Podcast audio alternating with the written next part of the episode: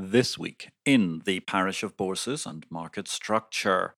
Welcome to European free markets, where the underbidder gets first dibs at exclusive negotiation as MEMX launches, and the EU suggests the customer is always wrong when it comes to CCP usage, while grudgingly granting an 18 month stay of Eurozone Armageddon, or as some others refer to it, Eurozone clearing access in London.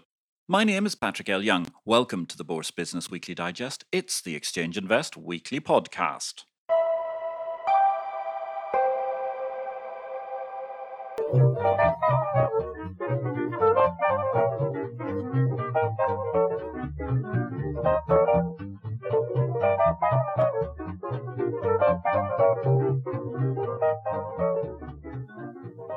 Good day, ladies and gentlemen. This is a very brief reduction of highlights amongst the key headlines from the week in market structure. Away from this podcast, all the analysis of the week's many events and happenings can be found in Exchange Invest's daily subscriber newsletter, the unique guide to the bourse business sent daily to your inbox. More details at exchangeinvest.com.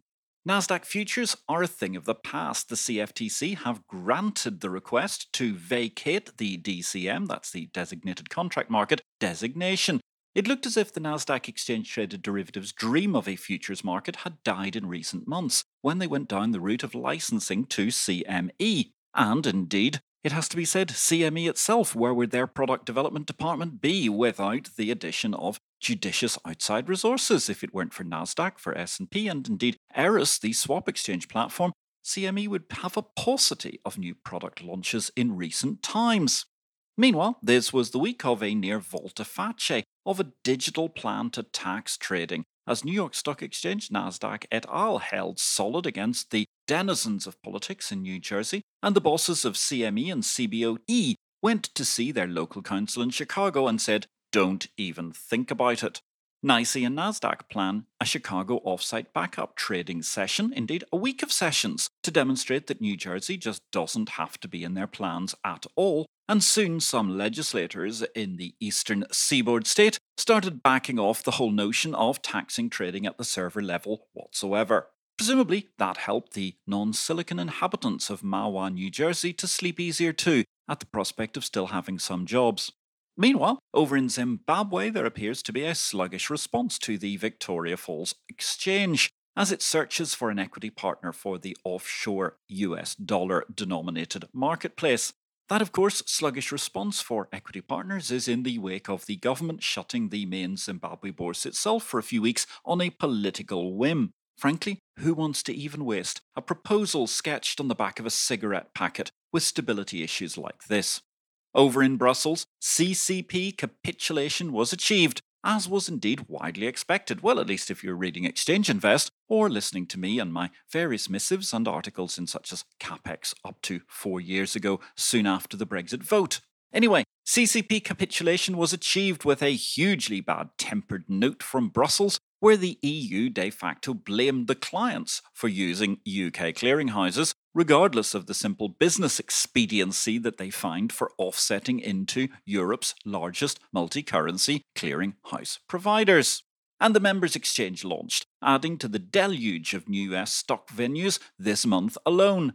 The arrival of any sell side denominated competitor platform always prompts another round of that sell side upstart bourse business parlor game Make a market on the platform's longevity. T plus 18 to 24 months is my opener on time until we can read the headline MEMX closes, MEMX is acquired by, MEMX restructures into obscurity. If the economy deteriorates further and Wall Street goes with it, I'll be 12 months offered. In India, Gift City's nifty exchange is a go go the Singapore Exchange and the National Stock Exchange of India finally signing an agreement to work together, dropping the previous legal action as a result of Indian protectionism, potentially robbing the SGX of a liquidity pool they had worked hard to create amongst overseas investors. Plaudits to the SGX's head of derivatives, Michael Syn, for his steely negotiating poise in bringing a resolution here. Thanks for listening to Exchange Invest Weekly. We welcome your feedback. You can contact me directly, patrick at derivativesvision.com, with any comments. Meanwhile, if you enjoyed this show, we would welcome you giving us a thumbs up Or if you have time, a positive review will always be welcome wherever you find this podcast. In deals this week, it was another frantic, busy week for M&A in the parish. All the deals were in Exchange Invest Daily, here with the highlights. Of course, deal news of the week was led by Project Botticelli, the putative sale of Borsa Italiana by the London Stock Exchange Group to, well, by the looks of it, come what may, Euronext.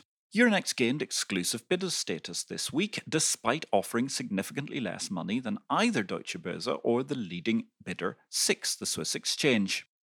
Project Botticelli, by the way, is named after a magnificent artist, a household name, who allegedly fell under the spell of the deeply moralistic Dominican friar Girolamo Savonarola, inspiring Botticelli to abandon his métier, leaving him in penury without painting and relying on charity. Of course, one could never accuse the London Stock Exchange Group of losing focus on their core business, could they?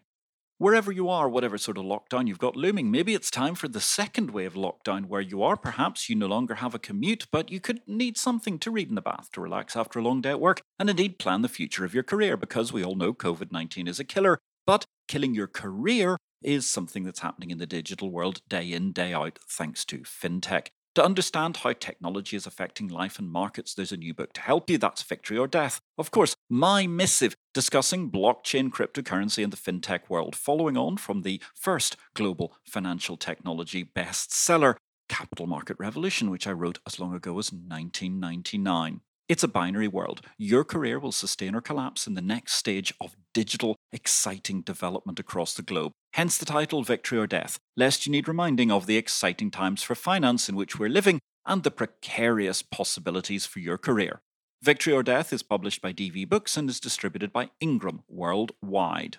Don't forget, by the way, to check in on Tuesdays at 6 pm London. It's the IPO video live show. Our live stream back issues can be caught on LinkedIn, YouTube, and indeed nowadays also Facebook. For YouTube, go to IPO vid. Cryptoland this week, two interesting stories. First of all, the European Union is going to introduce a crypto asset regime by, drumroll, 2024, according to EU documents that have made it into the public domain via Reuters. This is, of course, where the European Union goes fundamentally wrong. There are still no signed off crowdfunding rules, despite crowdfunding being a decade old. The Capital Markets Union is a chimera which exists only in Euronext press releases about buying Borsa Italiana nowadays, and now the European Union has a fluffy ambition to be ready for the crypto world when Bitcoin reaches adolescence. Or perhaps, and here of course I'm referring to my recent book, Victory or Death, obsolescence in the case of Bitcoin.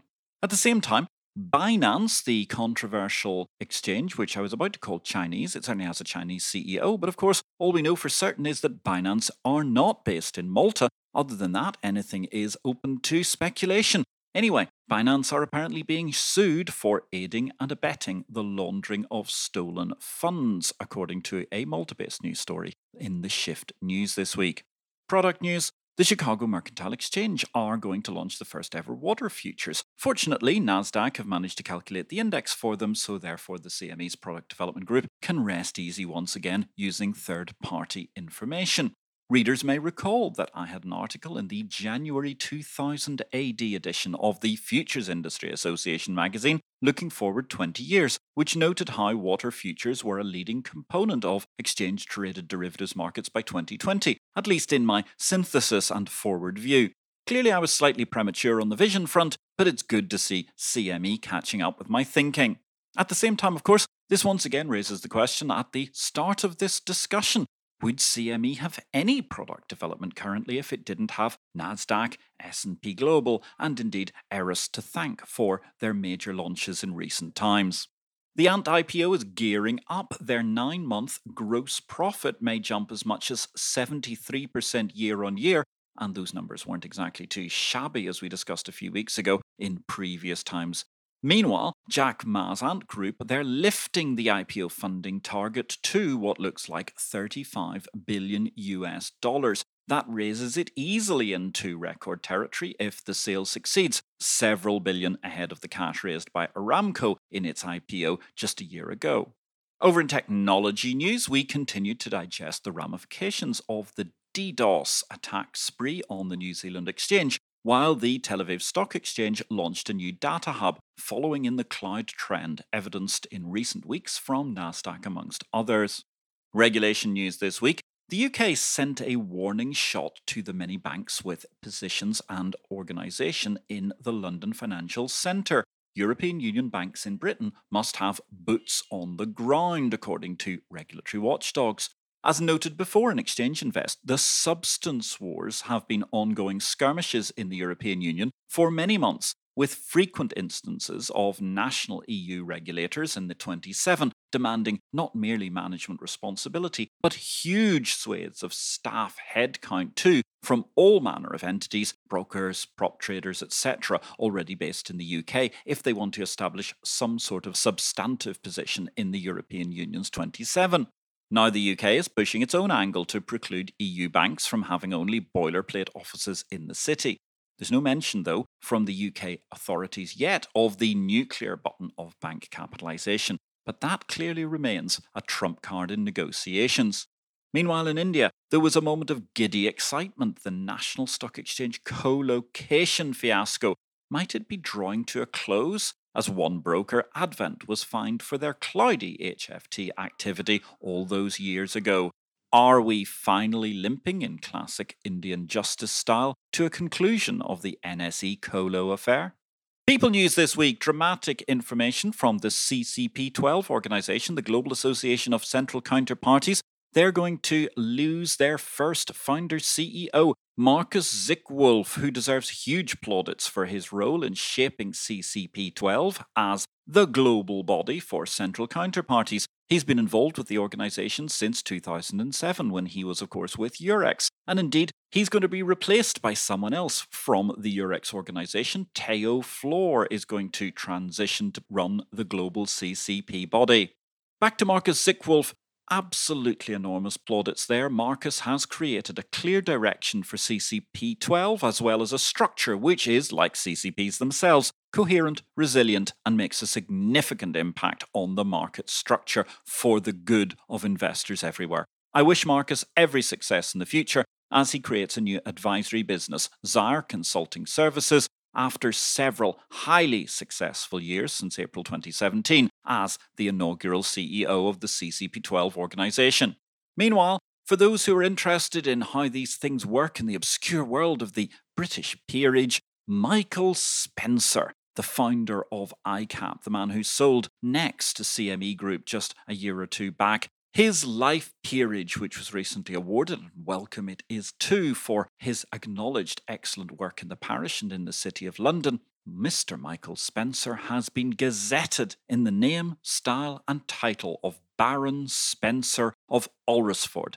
Delighted to see this, as Exchange Invest has long supported Michael's elevation to the peerage. Arise, Baron Spencer. We applaud your many, many achievements. And incidentally, on a little trivia footnote of protocol, on meeting a peer of the realm, when you address Baron Spencer, you should say Lord Spencer as the standard form of accepted address. And ladies and gentlemen, on that bombshell, a mysterious and magnificent note from the wonders of the arcane process of UK protocol. Thank you for listening to this the Exchange Invest Weekly podcast number 64 with myself, Patrick L. Young, presenting. Have a great week in markets. We'll be back with the headlines from the Bourse Business Weekly next week. And of course, if you're missing these broadcasts, then try the newsletter every day for a greater and deeper sense of pith about the world of the business of bourses. Exchange Invest Daily, Monday through Saturday, arriving in an email box near you. More information from exchangeinvest.com. Again, have a great week in markets. My name is Patrick L. Young. Thanks for listening.